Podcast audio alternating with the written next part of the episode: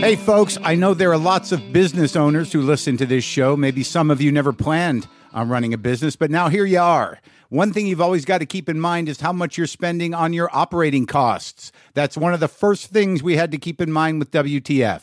And with things costing more today than they did when we started, you want to keep your expenses down. To reduce costs and headaches, be smart and use NetSuite by Oracle, bringing accounting, financial management, inventory, and HR into one platform and one source of truth. Reduce IT costs, cut the costs of maintaining multiple systems, improve efficiency by bringing all your major business processes into one platform, slashing manual tasks and errors. By popular demand, NetSuite has extended its one of a kind flexible financing program for a few more weeks. Head to netsuite.com slash WTF for more. That's netsuite, N E T S U I T E dot com slash WTF. Lock the gate!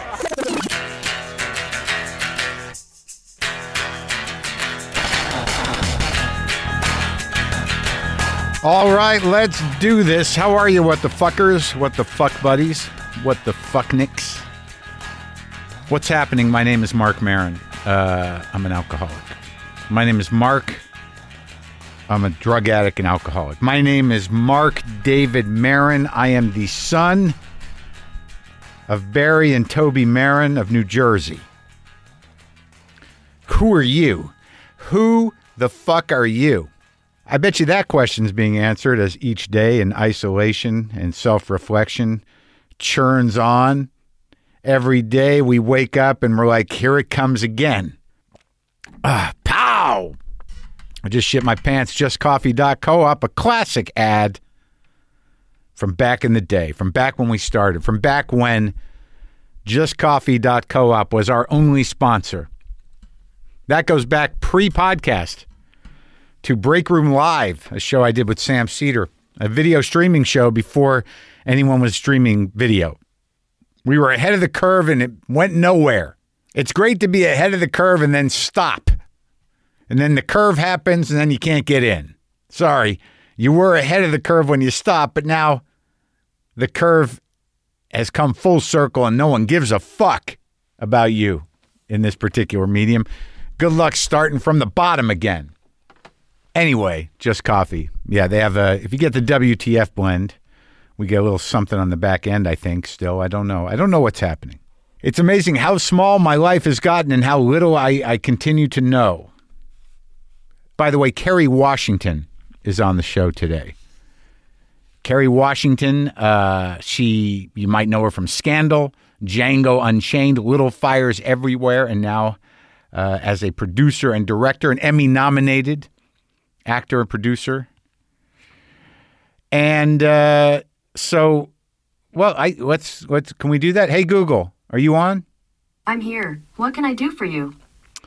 Um, can you tell me where Kerry Washington was born? Kerry Washington was born on January 31st, 1977, and her full name is Kerry Marisa Washington. Kerry Washington was born in the Bronx. Thank you. Isn't that amazing? Isn't that like like I, I should just interview that, right? All right, let's get in it. So I don't want to say that my special was good, and I don't even want to say that it necessarily was uh, in any way prophetic, but I'm happy with it. I am happy with my special End Times Fun, which you can watch on Netflix, uh, which is still very watchable. I would say the last two, Too Real and End Times Fun on Netflix, are the best work I've ever done and maybe the last work I do in that medium. So, and I'm okay with that.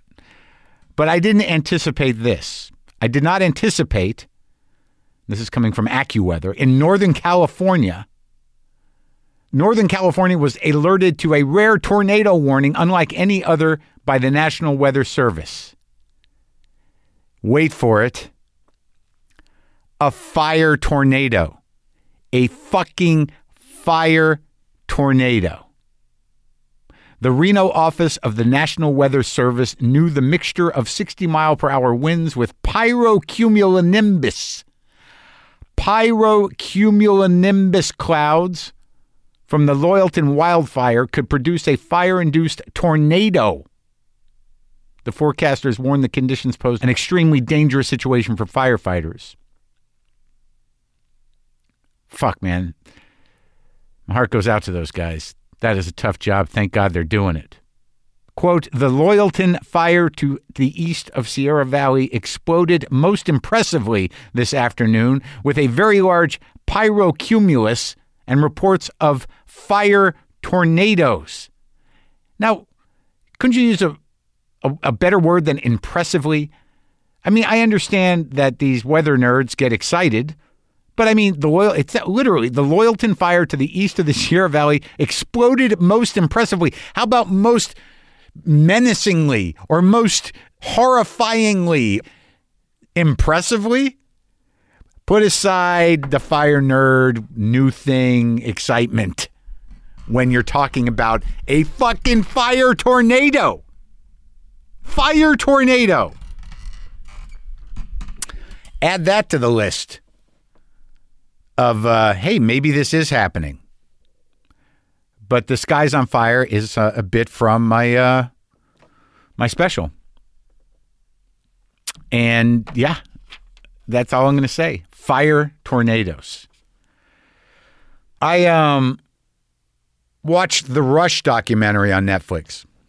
Some of you know how I feel about Rush. I, am mostly the worst. I'm, I'm just mostly dismissive. I don't say they suck really. I just, you know, I know they're great musicians. I know they're their own thing.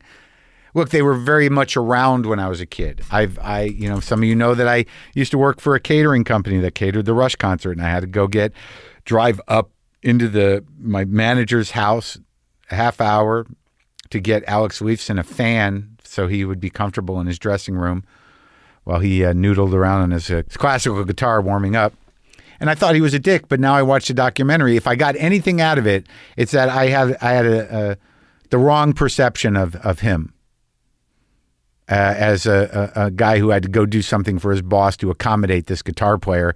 I, I just assumed that is that how you say his name, Alex Leifson, Leifson, that he was kind of a dick, but he's not. That's the one thing I got out of the Rush documentary. Here's what I got out of it because people talk, you know, they ask me about Rush. They ask me when I talk to Geddy. You know, Geddy's a Jew. He's the son of uh, Holocaust uh, survivors. He's, you know, they're they're they, the backstory is interesting. They're all interesting. I didn't know that Neil Peart wrote a lot of the songs. Uh, you know, these concept records. They were around when I was a kid. They were popular with a certain. Look, they're a great band to a certain type of person. I am not that type of person. I'm not going to pass judgment. I'm not going to say who those people are, but you know who you are. And the people who know you know who you are. You're rush people, and that's okay. They're part they're on the spectrum. I don't mean the autistic spectrum. I mean the nerd spectrum. You know, the Dungeons and Dungeons and Dragons, uh, maybe you know on the outside the pro wrestling, but they're they you know they somewhere fall in between Dungeons and Dragons and pro wrestling on the nerd spectrum. That's all I'm saying about Rush.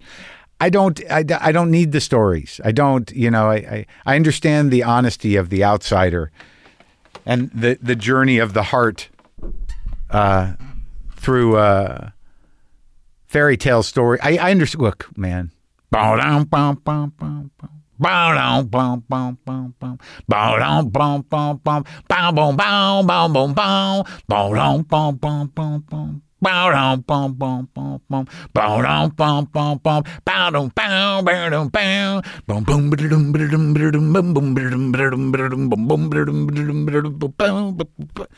I get it. But I will say that I came away from the documentary with a, a deeper respect and understanding and appreciation, and even uh, I like the guys uh, about Rush. Did not inspire me to revisit their music. The jury's in on that. But that's just taste. That's my own personal taste. Okay? Can we leave it at that? Hey, Google, what year was Rush 2112 recorded? 2112 was recorded in February 1976. Its centerpiece is a 20 minute title track, a futuristic science fiction song that takes up the entire. Okay, thank you. There you go. See, that's where that's where they lose me. it's a 20 minute science fiction song. All right. Kerry Washington, she's nominated for four Emmy Awards, including Outstanding Actress in a Limited Series or a Movie for Little Fires Everywhere, which uh, uh, Lynn Shelton directed a few of was an executive producer on. She's nominated in three different categories as a producer Outstanding Limited Series for Little Fires Everywhere, Outstanding Television Movie for American Son, and Outstanding Variety Special for Live in Front of a Studio Audience. Uh, this is me and Kerry Washington coming up.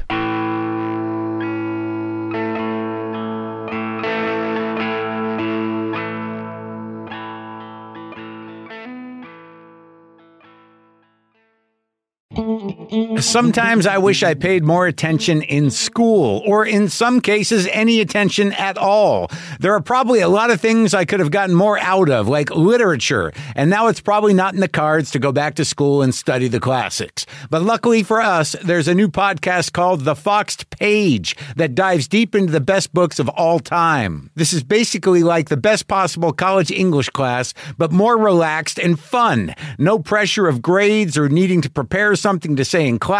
It's only the books you want to read and know about presented by best-selling author Kimberly Ford. Everything from Cormac McCarthy to Madame Bovary, from classics like Frankenstein to modern hits like Lessons in Chemistry. I love Ireland, but I missed the boat on James Joyce. The Foxed Page has a three-part series on Dubliners, and that's a pretty great starting point. Want to get the most out of what you read? The Foxed Page is for you. Get it now wherever you get your podcasts.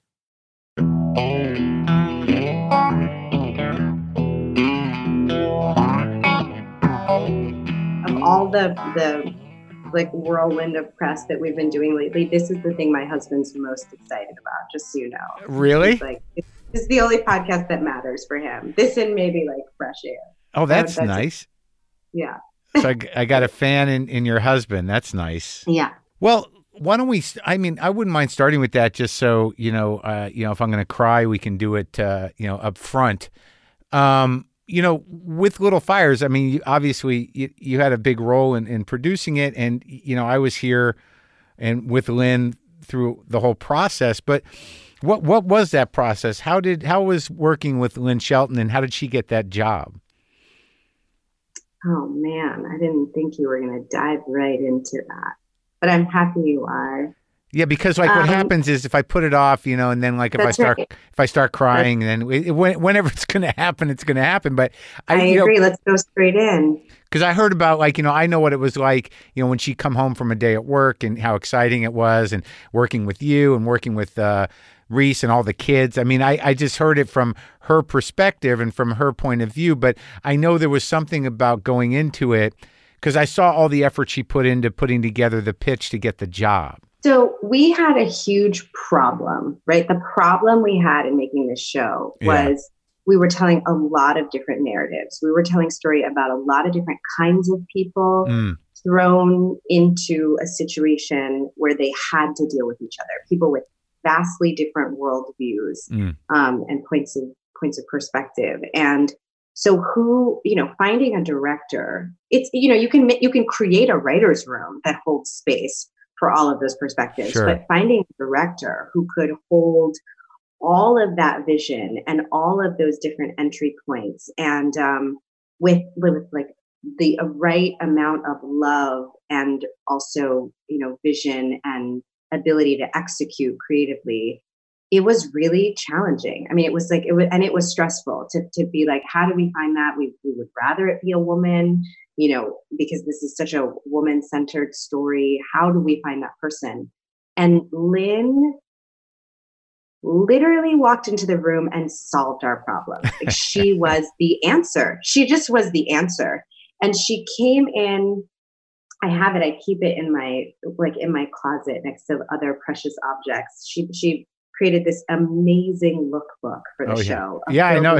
I saw her doing you it. were probably there as she was yeah. cutting images and pasting and um but she she brought this beautiful beautiful and it just was like you know in our in our challenge of how do you translate this brilliant novel to take something that's two dimensional and turn it into a visual medium Yeah. again she presented this this book of visual imagery that was like oh she's on this like she's she's already ahead of us in figuring out the how and then she proceeded to i will never forget it. She proceeded to walk us through all of the important characters and explain how she could relate to their life experience. In this and it was so generous because she was telling us stories about her childhood about how when she became a mother about her marriage about her relationship now about like all of these different entry points for how she understood how she knew these characters Yeah. and and what they were going through and and so it was like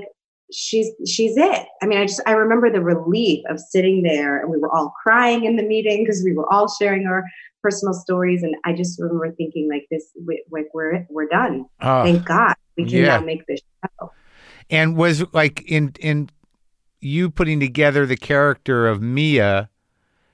Did uh, did Lynn's experiences? She was a photographer. She was sort of uh, an artist. She kind of did that New York thing for a Mhm. while. Did she? Did you guys talk about that?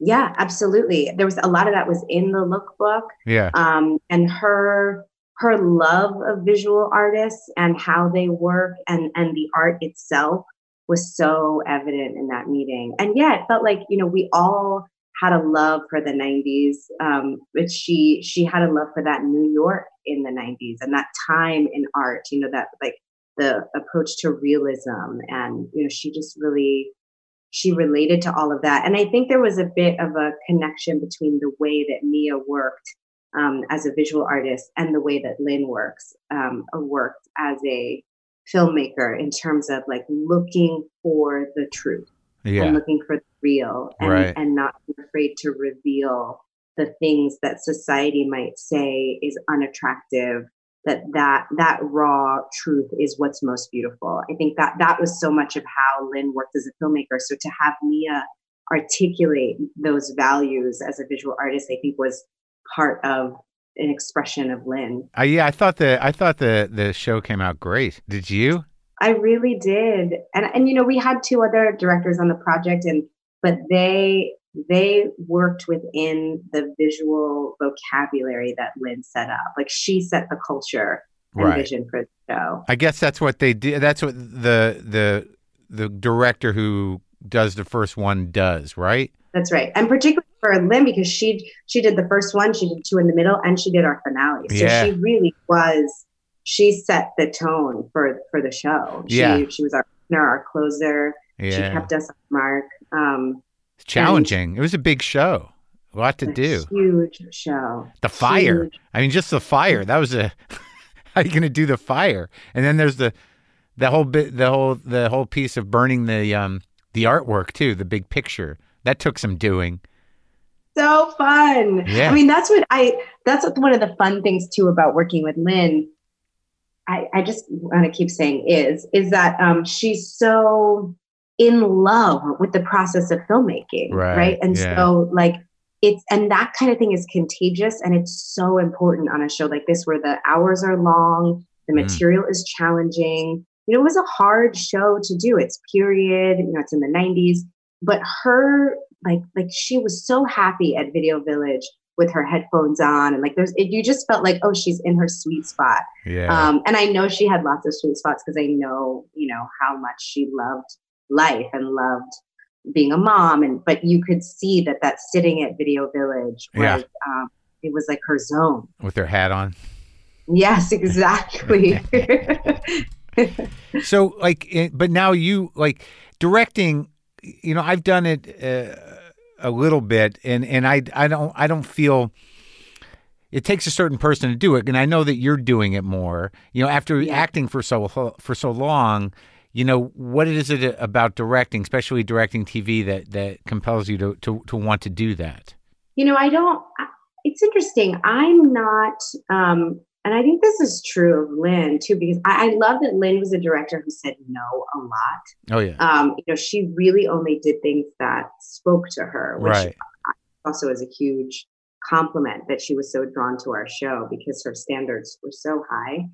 Um and i i tr- i think there's a little bit of that belief system for me and that i'm i'm not at this point i don't i'm not so bitten by the directing bug that i want to just like be directing all the time be a director for high right travels to different shows and works that muscle. But on shows that I really love, I'm drawn to being a part of the team that makes it happen. You know, like it's it's like watching a winning basketball team. Like if it's a show, you're like, oh, I'd love to come and Right. you know, especially in television, it's like you're you're not unless you're doing what Lynn did in, in directing the pilot, you're really coming in to say like, oh, there's a vision here. Sure i love it. I'm I'm I have so much respect for it. I'd love to come in and, and help.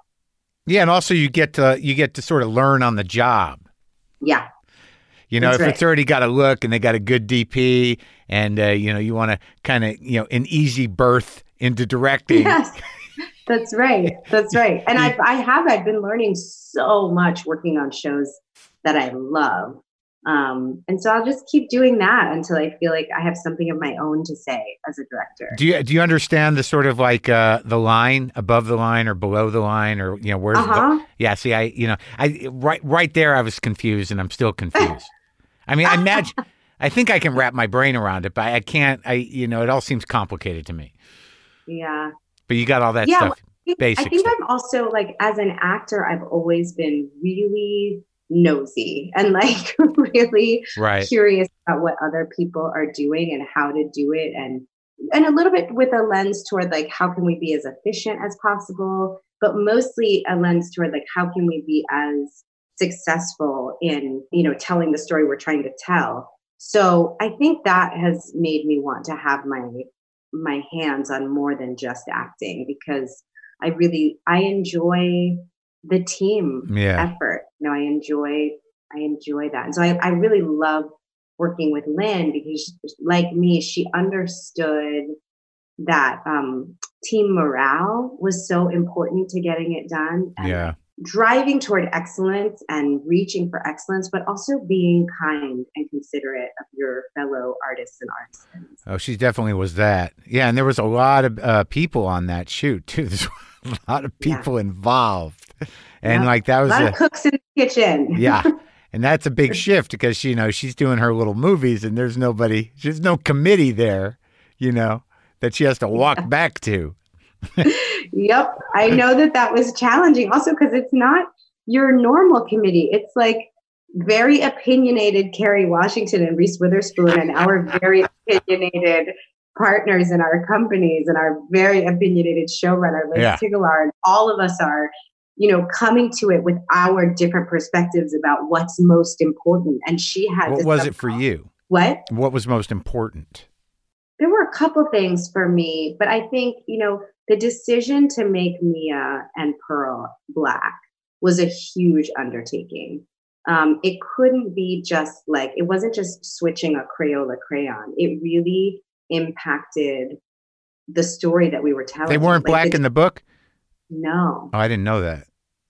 Um, so that getting that right, like making sure that that adjustment impacted the narrative in the right ways was really important to me Oh my God, how do you even have a show if they weren't black? because it's a lot about class. No, I get it, but you know, Yeah. I mean, but but those characters, because they're black, inform, you know, the the sort of elements of of race and class. You, you know, For which is which are not conversations really had in this country. What you know, class is right. never had, and and race is is you know a difficult conversation for most people. Yeah, and how they are connected. Oh, yeah. like, the, Right, the most taboo. right. Um, so getting all of that right, like honoring what Celeste had presented in the novel that was so brilliant around class and parenting and um, identity and history and secrets and family, like all of that, getting that right, but also making sure that we were honoring this adjustment around race and um, and protecting it, and that was that was super important to me wow. um, and also you know similarly like making sure that we were taking care of the Bebe character as well i think in the ways that that mia takes care of Bebe in in the novel i think i carrie really felt responsible for taking care of of lulu but also of, of, of taking care of that storyline and making sure that we were um, telling it in the right way and this is um, the oh the um the Asian woman Bebe. yes Right. yes That that was a, a very you know that your your character is you know probably it seems that the most it's interesting that you have Reese doing her thing, you know, with the limitations that she's created in that character to define it, and then your, you know, your blind spots are different, um, but there's a, there's a sort of anger in, at the core of both of these characters, and you know, using you using Bebe as this sort of this this this way to fight, That's right. right? And Yeah. and and then Reese failing to you know to to bring her kids to fight really on her behalf. And her using her friend, Right. you know, the the woman that's adopted, Rosemarie's character. Rosemarie, yeah, using that. So it was like we were both working through these kind of um, avatars Yeah. to battle each other around values and identity and and class. You know, it's very interesting that like you know just when you say that like that these characters weren't black to begin with, in the way that there was sort of an ease in which the children you know kind of connected without judgment. You know that there wasn't a lot of that. Um, but there was so you know over, it wasn't unspoken among the adults, but the kids just sort of like kind of moved through that those those um, race dynamics without you know really paying that much attention to them. and that's what kids do. Yeah, Until they get taught otherwise from us. right. um, and you know the, it's it's funny we had extraordinarily talented kids like Yeah. that cast was so so good but the performances we got out of them were in large part because of lynn. I mean she really invested because each each and every one of those actors um, even the most experienced of them um, they they surprised themselves with the depths of work that they were able to bring forward.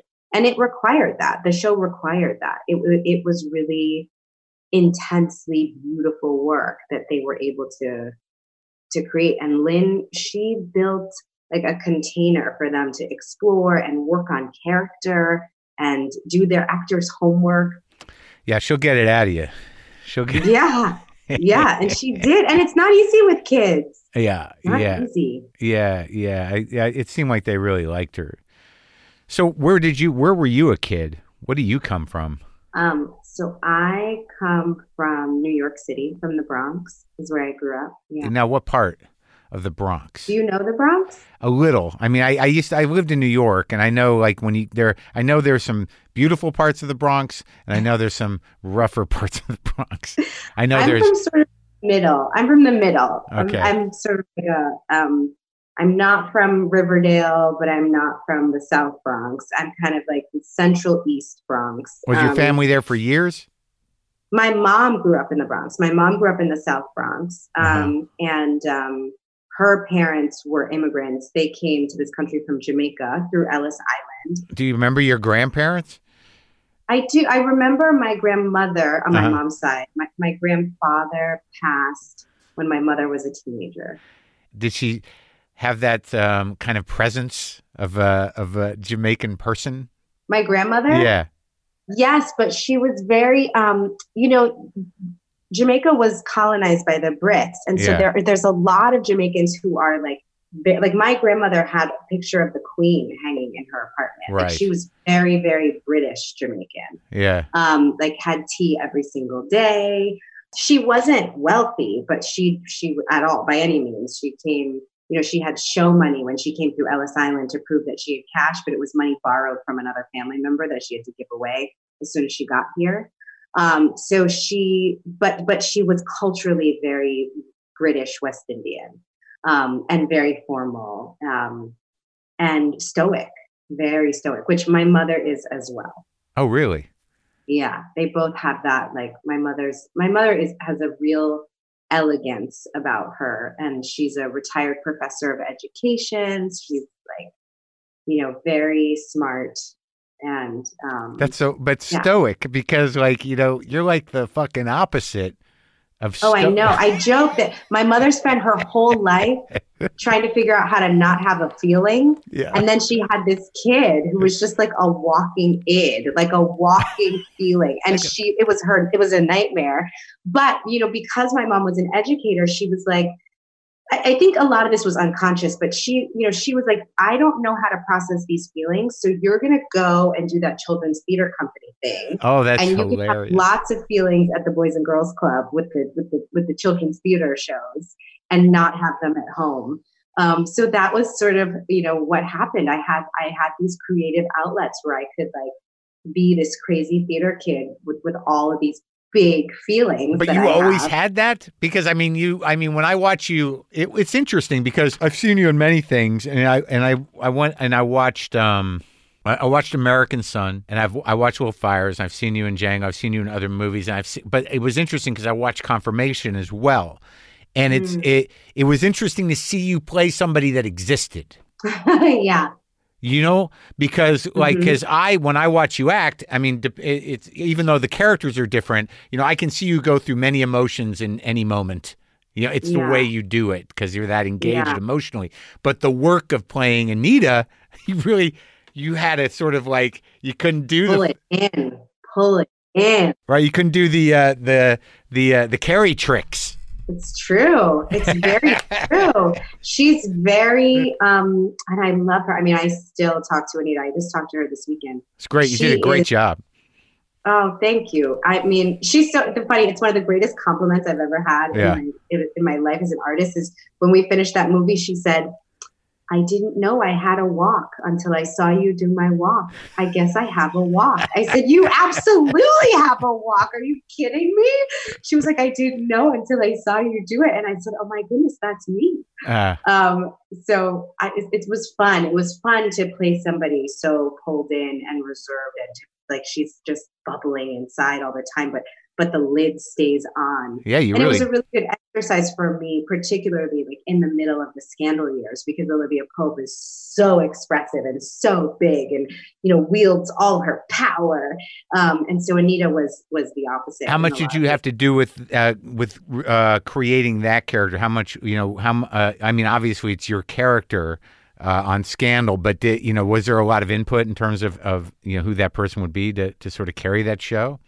Yeah, it felt like a it felt like a dance, like a marriage between myself and Shonda, but never linguistically. Like the words were always hers, Right. um, but how I embodied them and the choices. Like I made a, a I, and in fact, it was a dance between Shonda and I, and, and dare I say, Lyn Paolo, who also did costumes on Little Fire. She was our costume designer in Scandal, and the wardrobe really was such um, a vital way of how I expressed who Olivia was. Sure. And so Lynn and I were also really, um, really hands-on in in creating that character. But it, but all the words came from Shonda. So you went to the theater uh, uh, school when you were like, it was it kindergarten? Did you start, or was it? Oh, the children's theater is what you did.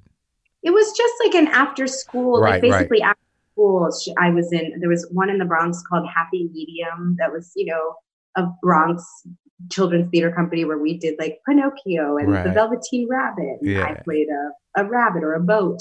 And um, and then there was a, another really amazing children's theater company in New York City called Tada that's been around forever. What's it called? Um, and it, it's Tada, T A D A. Okay. And so I joined that company when I was about 12. And I also did a lot of theater and education work, um, working with like adolescent health centers, creating content. This was, you know, in the early 90s. So creating content around safer sex issues and homosexuality and drug abuse, like, you know, peer to peer education through theater. So I did, I did that work for almost a decade. Wait, was did that start when you were in high school? Yeah, it's I joined that company when I was I think like just before my 14th birthday. It's a company called Star Theater. I think now it's called Night Star. And um and that work was really amazing because what we did was we created the show ourselves. Right. We wrote these skits that we would do in different schools and community centers and church basements and um, but after we did the show then we would stay in character and talk to the audience and how we really got the information across to audiences was by engaging in conversation with them and we'd say well you come up and show me how to do it but we stayed in character and so that was some of the most intense actor training that i got really because sort of like what lynn did with these kids it was like do I know everything about this character? Do do I know what my favorite breakfast is? Do I know what, how I go to sleep or what book I'm reading or how I met my boyfriend or if his mother likes me or not. Like, have I really done all of my actor's homework um, so that I can engage with an audience member? And when they ask me a question, I know how to respond organically. Right, but and osten- uh, ostensibly, this is to teach kids about the topic of the show. It's an educational thing. That's right. And so, That's like, right. so a lot of these kids are probably looking at you and they're learning about what you want them to learn about, but they're also probably getting off on the idea of acting as well. So you're inspiring them to uh, to not only have safer sex or whatever the the agenda was, but they're probably getting a kick out of the idea that you're holding on to these characters. Were you playing grown up characters? No, we were playing teenagers. So, like for example, we do a scene. We're in the scene. I'm I'm playing a 16 year old girl, and my boyfriend really wants me to have sex, but he doesn't want to use a condom, and I'm trying to talk him into using a condom. And the the scene ends kind of open ended, right? Uh-huh. Like it's unresolved. Yeah. And then we go on to the next scene. And so then in the Q and A portion, I'm like, well, what should I do? What should I say to him? Should I like what? Well, what are my risks? You know, like you're really engaging to Ah. get the information out there. Have Have you met anybody in your adult life who come up to you and said, "I saw you in one of those shows"? Years ago not recently because it was in new york so Sure. when i when i was an adult living in new york like working in a restaurant and teaching Right. yoga and do teaching like all of my side hustles i used to meet people who who had seen that show Wait a minute, you had a yoga side hustle? oh yeah i had all kinds of side hustles but i did i went so after undergraduate school i actually lived in india for a while Wait, okay, wait. So, so you graduate high school. Did you do plays in high school? I did. I did. So I did that professional theater company all through high school. Um, the educational also- theater company. yes. Right. Yeah. And then I I got an agent when I was like 13. Really? Um, I did. I still it was one of those totally like I stumbled into it. A friend of a friend was really good friends with a casting director. yeah. And I read for her for something and she was like, Well, you're too young for this role, but you should really have an agent. And so I, I didn't know what any of this meant. Like I didn't know that I had struck gold Right. by by being exposed to this these connections. But so I got an agent and I used to my mom would let me audition as long as my grades didn't drop. Right. Um, and she was the opposite of a stage mom. You know, like my agent used to call the apartment, and if my mom picked up the phone and it was about an audition, she would say, like, I am not Kerry's secretary. Like, call back and leave it. Oh my God, sheet." your mother Like, sounds If like- she wants to go on an audition, she has to manage it herself. She's tough, man. Um, yeah. But I did. But I And did you did you do any uh, film or television work? I did. I did like an after an ABC after school special when Ah. I was like 13 or 15. Oh, and yeah? um What was that character? Well, think it was like a you know, it was friend of a friend. I think it was like best friend number one or something like that. Yeah, yeah. And uh, cheerleader character. Um and and I got, you know, I did a couple commercials that were really Im- impactful financially for my family. You know, we were living in the Bronx, upper working like working class, upper working class. What's it? What'd your dad do My dad was a real estate broker. up there? Um, yeah, in the Bronx. Hustling apartments. Yes, exactly. Mostly rentals. Yeah, and and you have how many Yeah. siblings you got? I'm an only. Oh, you're one of them. I am one of those rare creatures. but but I will say my mom was one of seven. Mm. So I have a lot of cousins and like we like in the summers we all lived together um, in upstate New York. And so I, I was really close to my cousins growing. But like, what is the pressure of the only child? Like, because I've talked to a few only children, and every time I talk to them, just uh, trying to be empathetic, I try to picture myself as an only child. And for me, for some reason, it causes a tremendous amount of anxiety uh, in in the whole idea of like, well, I'm the only one, so I better not disappoint them. But no one Yeah. really validates that, or is that true? That's absolutely true for me. That was that's totally my experience. I'm I now I don't worry about it as much now Right. as they're living in my guest house in COVID and like They're there? know, they are. They are. Oh, that's nice. Um, but for most of my life, there there was the combination of like a lot of pressure, like you have to fulfill all the dreams, and also there's nobody to like distract them. You know, it's not like if you break a lamp, they're off yelling at another kid so they don't notice. Like there's Yeah. so much uh, attention, which is good. I think the the level of attention, my you know, to have my mother's attention served me in many ways in terms of my intellect and like knowing that I matter to her. Mm. Um, and I think that's a really profound thing for a kid to know. Yeah, I guess it's it's like when you're the only one, it's pretty apparent. You Yeah. know, it would be pretty apparent if you didn't, and probably very Yes. apparent if you do. But it's Yeah. nice that you know enough that she was emotionally detached, but that did not imply that she did not care about you. Yes. And I it's also like I didn't I don't even know that I would have said that she was emotionally detached. Like I just feel like she is um she's just not expressive. So like Oh. I know she Okay, has right, the feeling, right, right, right. Yeah, but it's like we we were watching a movie the other night um and I turned to them and I was like, "Isn't this amazing?" It's a movie that I had seen before that they hadn't. Isn't this amazing? No response. Isn't this amazing? I mean, this is classic only child, no response. Isn't this amazing? And my mom turned and said, like, yeah, yeah. and back to the movie. And my husband laughed so he was like, I just got every window into your childhood that I ever needed in that moment. took three times. yeah. And bigger and bigger each time. what movie? It was the Lion King, like the live action Lion King that they hadn't seen yet. But I was like, the lions are talking to each other. Isn't Yeah, this amazing? The technology of it. Yeah. So was that one of the reasons why it seems like I don't know if it's overachieving, but it seems like you had a very kind of eclectic uh, approach to you know your education and what you wanted to do.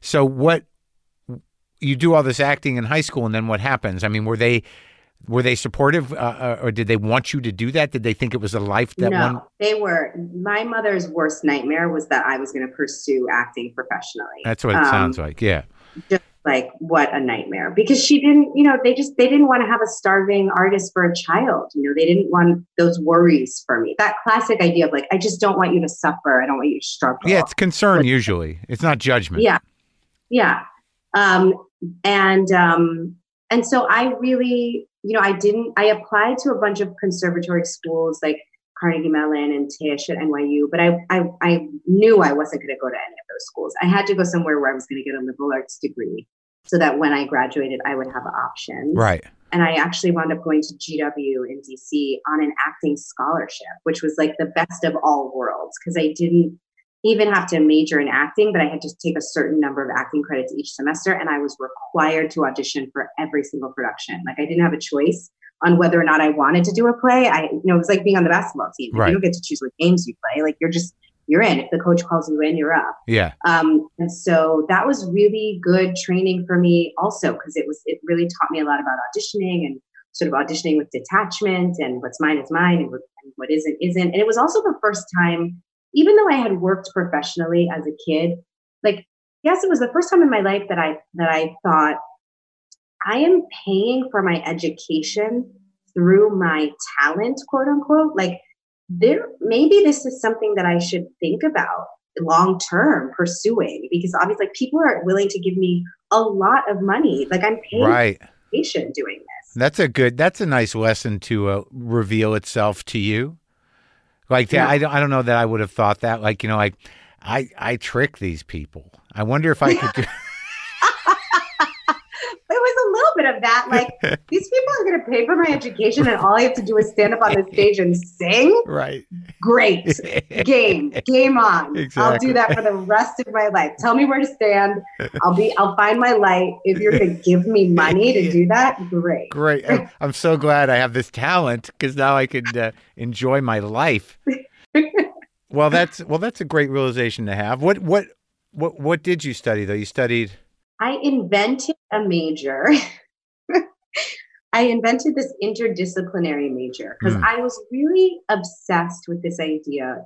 I think because I did all that sort of arts activism, educational theater stuff in high school. Right. And um, I was really, really fascinated with the idea of how performance impacts culture. And and also like what we so there were there were a couple things in my in my sort of life of an artist i was really interested in how performance impacts culture like what performance says about us as a society how we can shift society and culture through narrative. So, you know, what what performance reveals to us about culture. Like, and when you say performance, what did that um, cover? Well, like like when we're doing these shows in these high schools, it was so fascinating to me that that we were able to shift um, ideology and behavior of young people by Right. being their mirror.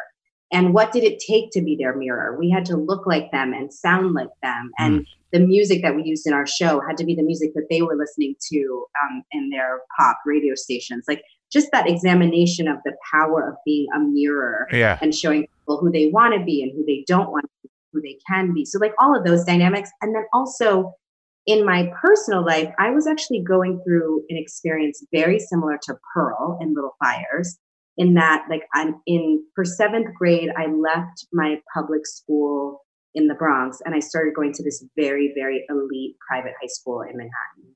Um, and sort of experiencing all the culture shock of what that meant and looked like.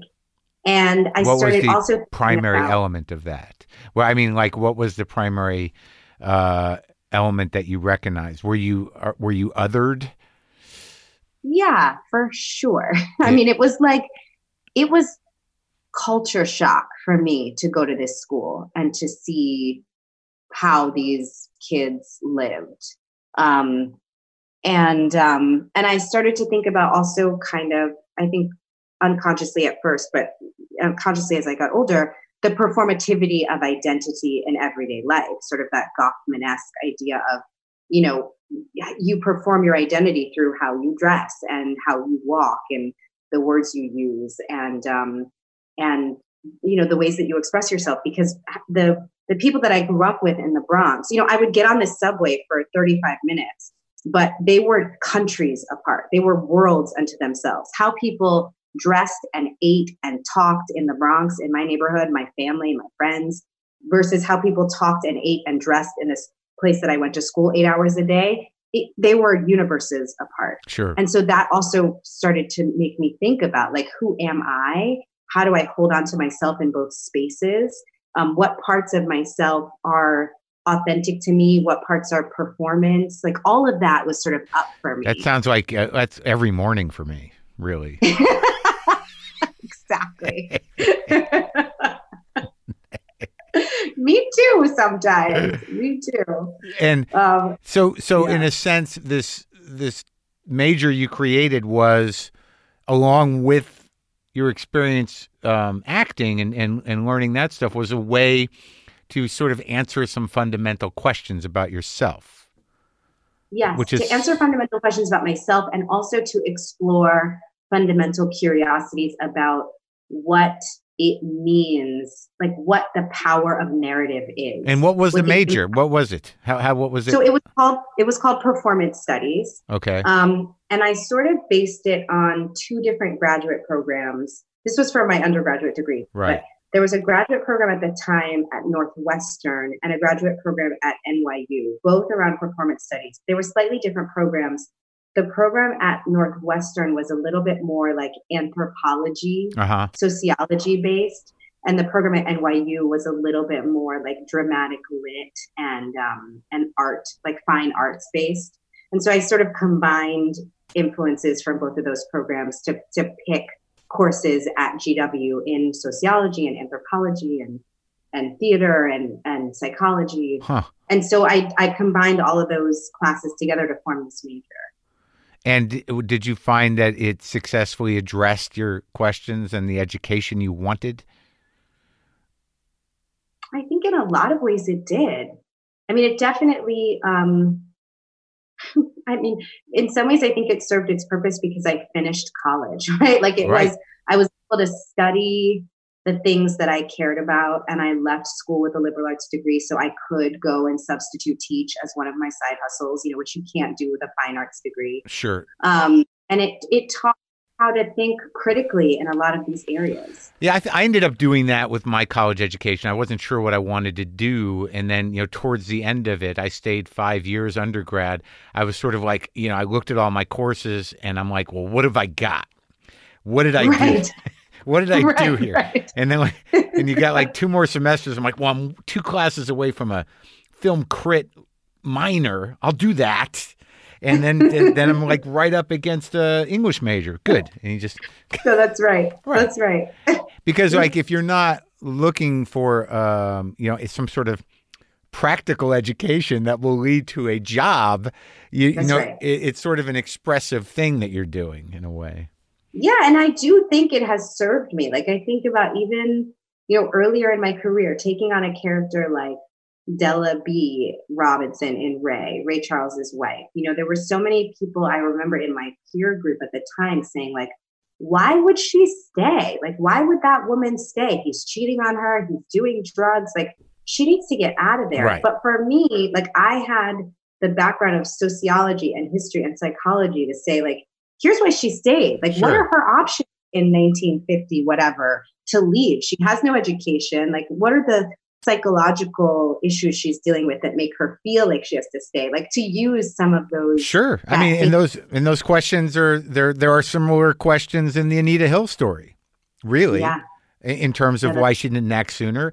And then also, Mhm. like in you know, I would imagine that so much of that experience, like I can't imagine really in hearing what you're saying uh, about your personal life, what you know, actually performing American Son must have been like every day.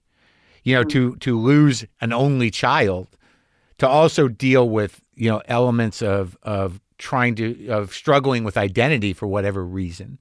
And then the the elements of of you know private education versus public education i mean it sounds like all of that stuff was just uh, like up on fire uh, in that show. So that must have been quite uh, a pinnacle of some kind in terms of performing Yeah, it really was. Um, I mean, I just left my guts out on the stage and and then on our soundstage making the film every single performance. Yeah, I don't- just it that show ripped me apart. that was some, that Um, was something else man and what who played that police detective Eugene, oh man, he's like a um, like a classic theater actor. Like like like he's worked with August Wilson. He's worked with the greats. Eugene Lee is like a a, a, a black theater treasure. right Um, and so he like when he said yes to us, yeah I was like just so over the moon. And he, and every night, no matter where I was in that performance, when he came on stage, I knew I could land the plane. Uh-huh. Like no matter how I had been able to like really hook into the performance or not, when he walked on that stage, I was like, "We're gonna land this plane, and it's gonna be devastating, and Yeah. it's gonna like he's gonna make it happen." No, I felt that. I mean, I felt because like the, the the lead was good and the other cop was good and you're great and you know I could see you kind of putting this stuff out there and then like he comes in out of nowhere and just sort of like the focus, but He eviscerates. It's it's crazy and the way he lays it out at the end, it's like oh my god! But it's like it, that's the way it would have went down. I mean, how else is That's that going to guy? And it, like because there's a way to read his his you know what he's telling the story at the end of what happened as as some something almost vindictive given the scene before, but it's just matter of fact. that's right. That's right. So before, like, I know you, we're on a time budget here, so I wanted to talk about something I've never talked about with anybody because I I I've always for you studied with Michael Howard. I did. I did too. You did? and no one I, I can never I, I almost always forget his name i was there for like three or four months Wow. but like it's such a unique he's such a like one of those old he's like this um he i didn't know what you know where he came from or why he came from but he seemed kind of strasberg adjacent like he he modeled himself after what was sort of some kind of classic old jewish method trip Yep. but like Yep. when you got out of college like i didn't we didn't get the trip to india how long were you in india I was in India for um, like eight months. doing what So I studied um, in South India. I studied um, traditional Indian theater and culture. It was sort of like the real world India. It was Huh. a program out of University of Wisconsin um, at Madison. You did And- graduate. You were went to graduate school. No, this was sort of my postgraduate Oh, okay. study work. Okay. Um, and it, it was a bunch of scholars, you know, students who we all went and we were studying traditional Indian arts in the morning. And, and in the afternoon, we were all Wow. studying Malayalam, the language together, and we would have these incredible guest speakers come and lecture to us in our house, and we would go to these cultural events and trips, and we all lived in this house together. It was amazing. So I studied yoga Okay. and um, Kalari Payat, which is this traditional Indian martial art. I, I'm fascinated with India, and uh, I know nothing about it. It's a very mystical place to me, just from like I don't know the music, the colors, the food, but I don't know anything. And it was magic for me because I was like, I think I was also at a point in my life where I was really like deep into a spiritual journey for myself, like really figuring out what God was for me. And did you figure um, that out? Uh, it's a da- it's a daily unfolding. it's like any relationship; it requires daily maintenance and, Uh-huh. and Yeah. Um, That struggle for self and struggle for God; those are rough ones. Yeah. yeah, know. yeah. But they are, you know, I grew up in the Bronx. There's like a liquor store on every corner, and in India, there's there's a temple on every corner. There's a, it's like there's so much grounding in God, like interwoven. God is life. Right. Um, That's so sort of I a sad juxtaposition.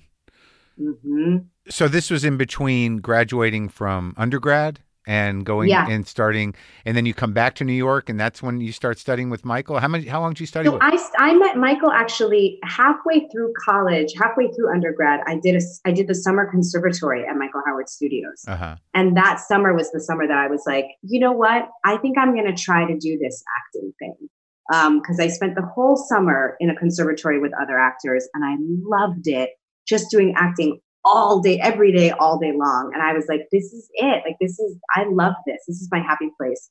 And so then I went back and finished my last two years of undergraduate school went to India and then came back and just like hit the pavement trying to get work as an actor. But I would take my scene study and my other movement classes and whatever else I could get at the studio With Michael. with Michael and also with his protege, Larry Singer. It's so funny because I had such weird memories. I don't. I can't even really remember when it was. It must have been like you know in the early '90s. You know, I don't know why I ended up at Michael Howard. Maybe a, a girlfriend I had was there, but like I, I, I, I just liked it. it was that culture of you know almost you know acting teacher as as cult leader almost. Yeah, there was this- yeah people it was, it was very him. loving, but it was a very loving environment. No, no, I thought he was feel like- great. Yeah, yeah, Yeah. he felt like a. a, a I sound just like somebody in the cult, right? No, no, I don't. No, like a lot of people don't know about him, but he's like he's a Yeah. sweetheart of a cranky Jew. yeah, You know, you know, and uh, you know, as a, a younger, more angry Jew, like I can trust the, the the sort of sensitive, cranky Jew to guide me a bit. And I, there were a couple moments in that class that I that I really remember, and and so that that was the journey. So you were you know doing restaurant work, doing scene work, and then and that's just when you hit the pavement, trying to act. yeah. I gave myself after I graduated from college. I gave myself one year. Um, I said if I can get some sort of significant, meaningful acting job in this year, then I'll let myself continue to pursue it. And if I don't, then I got to give it up and I got to go to law school or grad school or something. And your Like parents, and did you tell your parents that? Were you like, this is the deal? I don't even remember whether I told them or not, but it was the deal I made with myself. I probably did. As you say, I, I must have because Yeah. I was always like justifying and making them comfortable with my choices. So now you're up for this Emmy. You, you're working a lot. You've worked with great directors, and it seems like you're putting a lot of your focus into producing. Like I, I didn't get to watch um, the fight, but what what is it that you're interested in putting out in the world now? I mean, I mean, Little Fires is one thing, but as a producer, as somebody who has a little juice and a little power, Yeah, I think. I mean, I think Little Fires is really, you know, I'm I'm as proud of my our nomination as producer as I am as an actor for Little Fires. Um, and I, I have to say, on that morning, I was like unpacking my groceries and wiping down my groceries as we do in COVID to put them away, and and my phone started blowing up, and I was like, you know, celebrating and continuing to put the groceries away. And my publicist called me and she said, Lynn got nominated. And I just lost my shit. Like that was when I just was like, had everything had to stop. I was so grateful for for her acknowledgement in that way because she really put her whole heart into that show yeah, um so I guess you know I wanna I I want to tell stories that um that invite us to really see each other. You know that for me is is the thing. I feel like um, that's the power of of film and television and theater is that it, it's a space where we can really we can create space to see each other and really hear each other. Right. Is that like yeah, I, and it should be like it's like going back to what you wanted to learn early on about mirroring and about you know the the relationship be, between performance, you know, and culture and and and and how do they feed each other? Is that like I read that you were you put a, a discussion guide in the playbill of American Son. Now, like what was the impulse to do that? When you thought to do that or whoever thought to do that, what were you concerned about?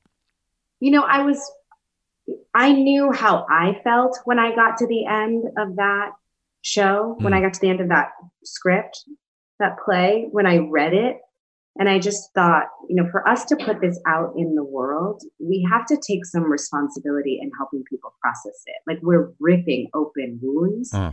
And I want to give people a toolbox to be able to do something with all of those feelings. Mm. Um, as I say it, I feel like, oh, I was being my mom. Like, you know, you can have those feelings, but let's make sure you're doing it in a constructive way. Um, and i just i wanted to make sure like the, the opportunity to to have people step into kendra's life into into that nightmare of a night uh, or the opportunity to have people like really get to know elena and mia and Bebe and like that that that shouldn't be taken lightly um that that that's people are in relationship with these characters and with these circumstances. Yeah, and I just realized that, like in in the way that it was structured, like I didn't realize it until you just mentioned that that the way her story is laid out and the way and just the context of of of what's going on, it it is designed to enable people that live completely different lives than that woman have empathy for her if they see it. That's right. That's right. Yeah. That's Right. And and for people who see themselves in her to feel seen and valued and that they matter. Um, and so all of that to me is really like precious work that I don't take lightly and that I, I want to be responsible in how we manage. You know, there are some shows that rip your heart open. You know, you think of a show like Hamilton, for example. Ha- Hamilton rips your heart out of your chest, but by the end of the show, there's resolve and you get to walk out feeling like at peace. Yeah, and they're, and they're singing, you know, and that helps. Yes, there's and there's that. but our show didn't have any singing and it didn't have resolve. It was like, here's the nightmare, deal with it. In American Son, yeah. Yeah. Yeah, yeah. And Little Fires too. I mean, there was some resolve, yeah. but that's there's those characters go on. Yeah, that's right. Yeah. Well, great work. You're doing great work, and congratulations on the nomination and and on both of them. And however, how many how many are there? Three or two? Two? I have four. You have producing, acting, and acting in something three, else? No, three producing and one acting. Great. Good job. Yeah. I hope you win all of them. You. And I hope Lynn wins it's one. So, so great to talk to you. I pray for Lynn's win. I just want that for her because I know she's up there celebrating with her hat on and that big laugh. And yeah, like, I know, right? I know it'll mean so much to her. I have the hat. So I, she, he, she, do. she doesn't have the hat. I've got it. She has her own version up there. She does. Oh, yeah. She does. She has all the clothes she wants. Yeah. And it'll mean so much to young filmmakers. I feel like she was such a heroic independent filmmaker that to have her rewarded in this way would mean so much to young filmmakers who may feel nervous about really having their own voice and their own vision. I think that's true. Know? I think it'd be great. And they set up a, a, sort of a grant, you know, some people said, yeah, yeah and, uh, yeah, and her parents would love it. It would be, it would be great for everybody. Her son, her ex-husband, every, it would be, you know, the family. Yeah. It, it would be a sweet thing for everybody. Yeah. Um, take care of yourself and, and thanks for talking. Thank you. Bye. Thank you. You too. Thanks for having me.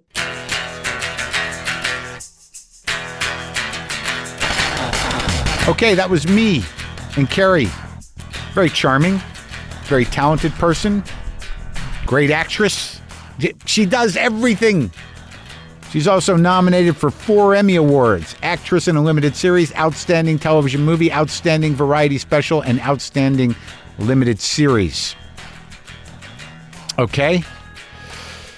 Let's do some slow blues. Huh? Huh?